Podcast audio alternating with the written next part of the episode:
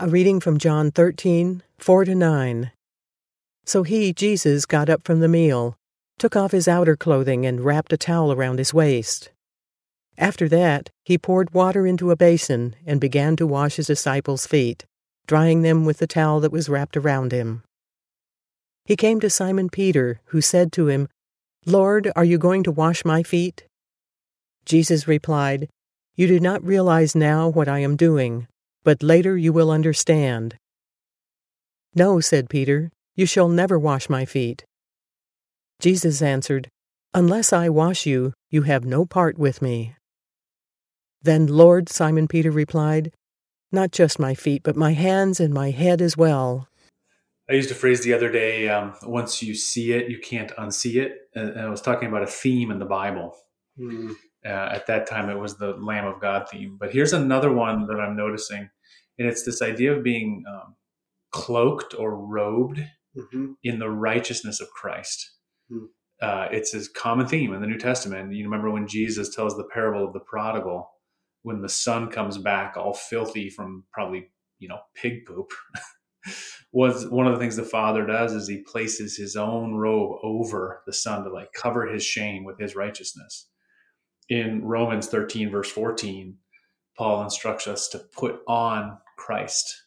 It's this clothing language to put mm-hmm. on, and it's in some of the other epistles as well. Mm-hmm. So I'm just thinking about that because of this phrase that normally hasn't jumped off the page for me in this narrative about the Last Supper, but it says he took off his outer clothing, Jesus did, and wrapped a towel around his waist.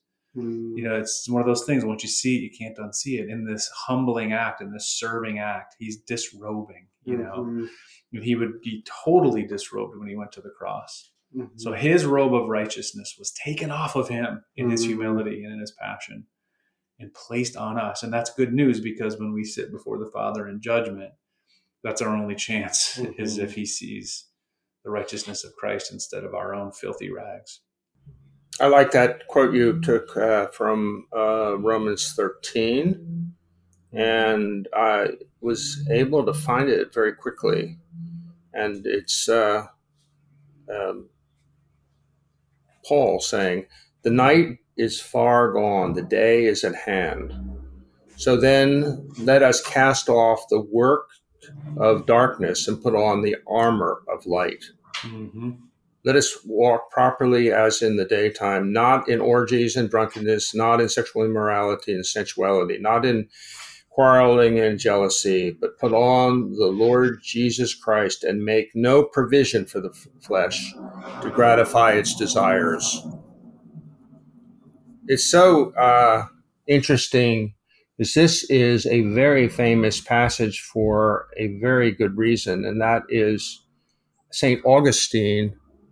This was the passage he heard that converted him.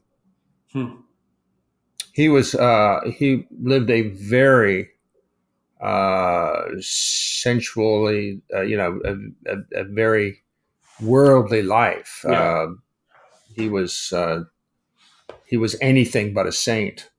But it was this. He was hearing music, and he and and this came to mind, or he he repeated it, or it was in the song, and it changed the whole. It, it, it, it was a, it was kind of like a Paul conversion experience. Yeah, but I would just say, lastly, it starts with Christ, right? In this story of Jesus taking right. off his outer garment, our conversion story. If we're going to put on, you know, new clothes, so to speak, it starts with his his shame on the cross and his disrobing, so that we might be clothed in his righteousness. All our conversion stories actually start with his work it would be fun to uh, you know just take that passage and and and try to really mine it uh, because mm-hmm. it's very uh, metaphorical metaphorical or mm-hmm. Uh, figurative writing here. Yeah. Uh, it's not literal. It's about the human heart and what has to what has to invade it and fill it up is exactly what uh, Paul is writing about here.